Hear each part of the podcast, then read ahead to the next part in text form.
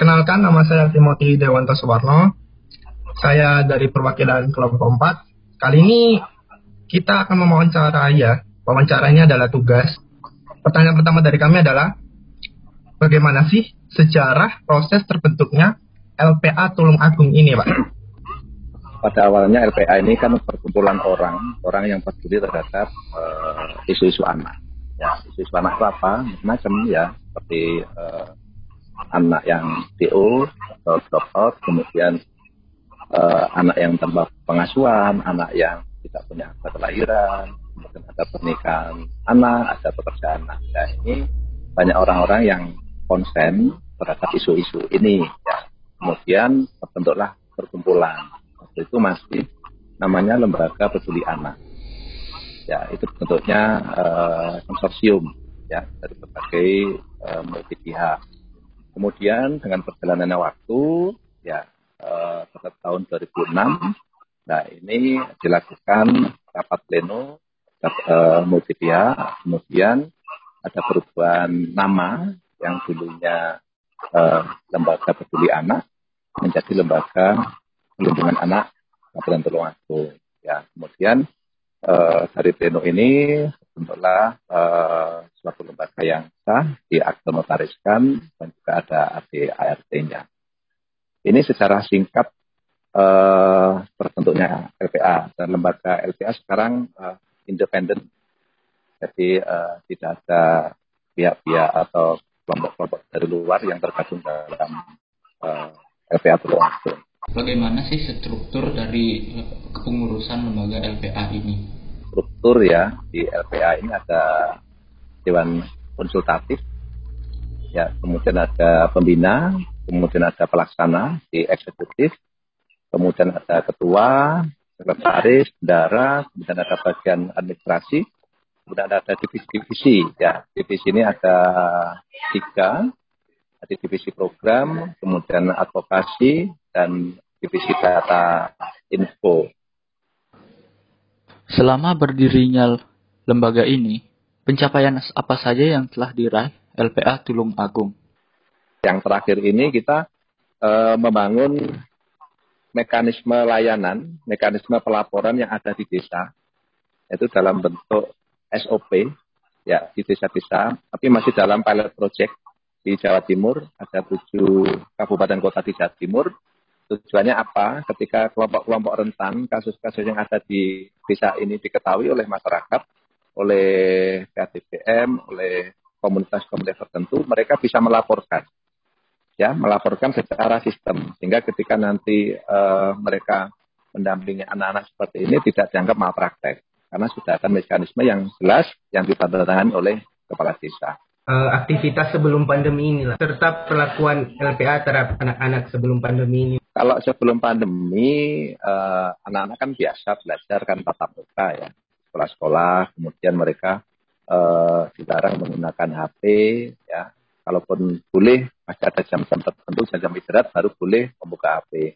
Ya, termasuk kayak di salah satu sekolah Tulungagung ketika masuk sekolah, HP ini sudah dimasukkan ke kantong-kantong yang sudah disediakan oleh pihak sekolah kemudian baru jam istirahat baru boleh dibuka ya tapi dengan situasi pandemi sekarang ya. Ini kan kebalikannya mas. Ya. Anak-anak justru belajar menggunakan HP ataupun uh, laptop ya. Ini justru harus dilakukan ya. Sehingga uh, metode-metode pembelajaran kan harus dirubah. Nah dari sini mungkin orang tua belum ada kesiapan ketika ada perubahan sistem pembelajaran baru di situasi pandemi. Sehingga banyak muncul ya dampak-dampak yang negatif. Ini kasus-kasus seperti banyak. Tertinggi mungkin di Jawa Timur kasus kekerasan ya, baik kekerasan fisik maupun psikis ya. Dengan sistem pembelajaran baru banyak anak-anak yang dibentak-bentak oleh orang tuanya, bahkan sampai uh, kekerasan fisik mungkin disewet, disetot dan segala macam. Ini perilaku-perilaku yang terjadi di masyarakat saat ini. Ya. Otomatis anak-anak ini akan uh, merasakan ketika orang tuanya tidak uh, siap dengan perubahan sistem pembelajaran. Kemudian bagaimana dengan LPA? Ya, kalau dari kasus-kasus yang sudah uh, masuk, kami melakukan pendampingan kolaborasi dengan ULT PSAI, Kabupaten Tulungagung, jadi unit layanan terpadu dengan sosial integratif. ini eh, kolaborasi, terintegrasi, holistik, ya. Jadi ketika laporan masuk harus satu pintu di unit layanan tersebut, Mas. Jadi dari situ nanti teman-teman Peksos, pekerja sosial yang ada di sana akan mengasesmen dari laporan masuk itu, misalkan laporannya misalkan KDRT gitu ya.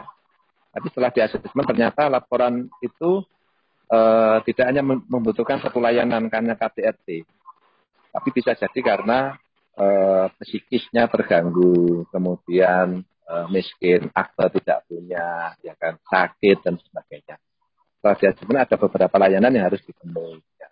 Karena sifatnya integratif, maka dari asesmen itu kemudian dirujuk layanan-layanan di teknis di OPD terkait. Ya, ini yang kami lakukan uh, setelah pandemi COVID maupun sebelumnya. Sama, cuman ada perubahan-perubahan perilaku ketika pandemi COVID ini lebih banyak kekerasan verbal maupun kekerasan fisik. Ya. Kesulitan apa yang dapat yang dihadapi oleh LPA Tulungagung dalam kegiatan sehari-hari, Pak? Ya, kalau kesulitan sih uh, relatif ya, tergantung uh, bagaimana kita menjalankan suatu program. Kalau yang terkait dengan program, kesulitan kami uh, ketika kami berkolaborasi dengan uh, UPD terkait. Karena di sana pasti akan banyak mutasi-mutasi jabatan ketika uh, ada kenaikan tingkat, ada ini kan pasti di untuk pemerintahan pasti ada mutasi jabatan.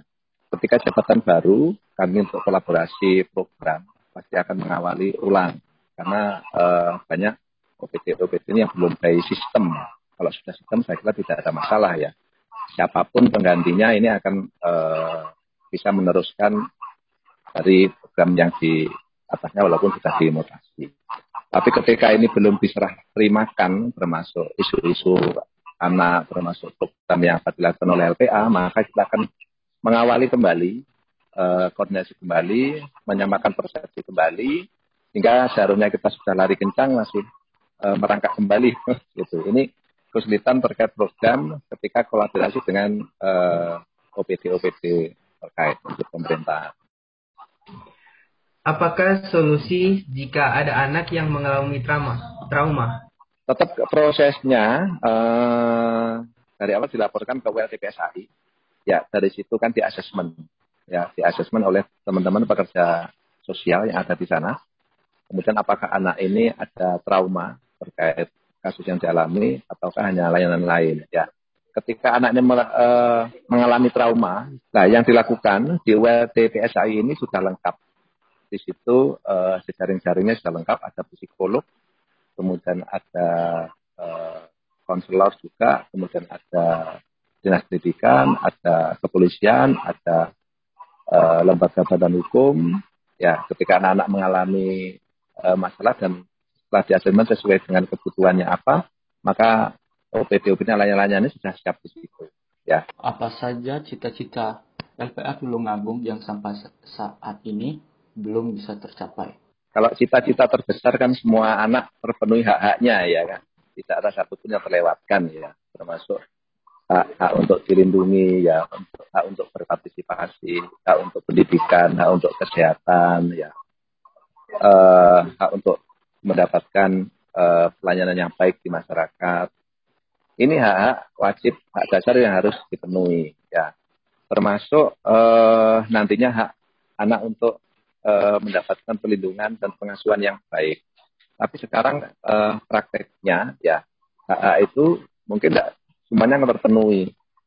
Akan melihat ketika anak sudah dikasih duit, sudah dicukupi kebutuhan secara ekonomi, tapi mungkin hak pengasuhan kasih sayangnya mereka belum didapat. Banyak anak-anak yang diserahkan sama pembantunya, ya komunikasinya dengan orang tuanya putus, orang tuanya pergi ke luar negeri. Nah ini hak, haknya ini kan juga tidak dapat 100% ya. Kalau cita-cita kami ya di lembaga, kami ingin bagaimana lembaga itu bisa hidup selamanya ya.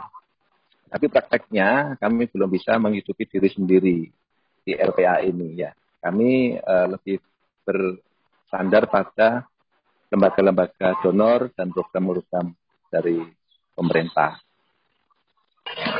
Baiklah, itu dia wawancara kami dengan Pak Edi dari Lembaga Perlindungan Anak Tulungagung.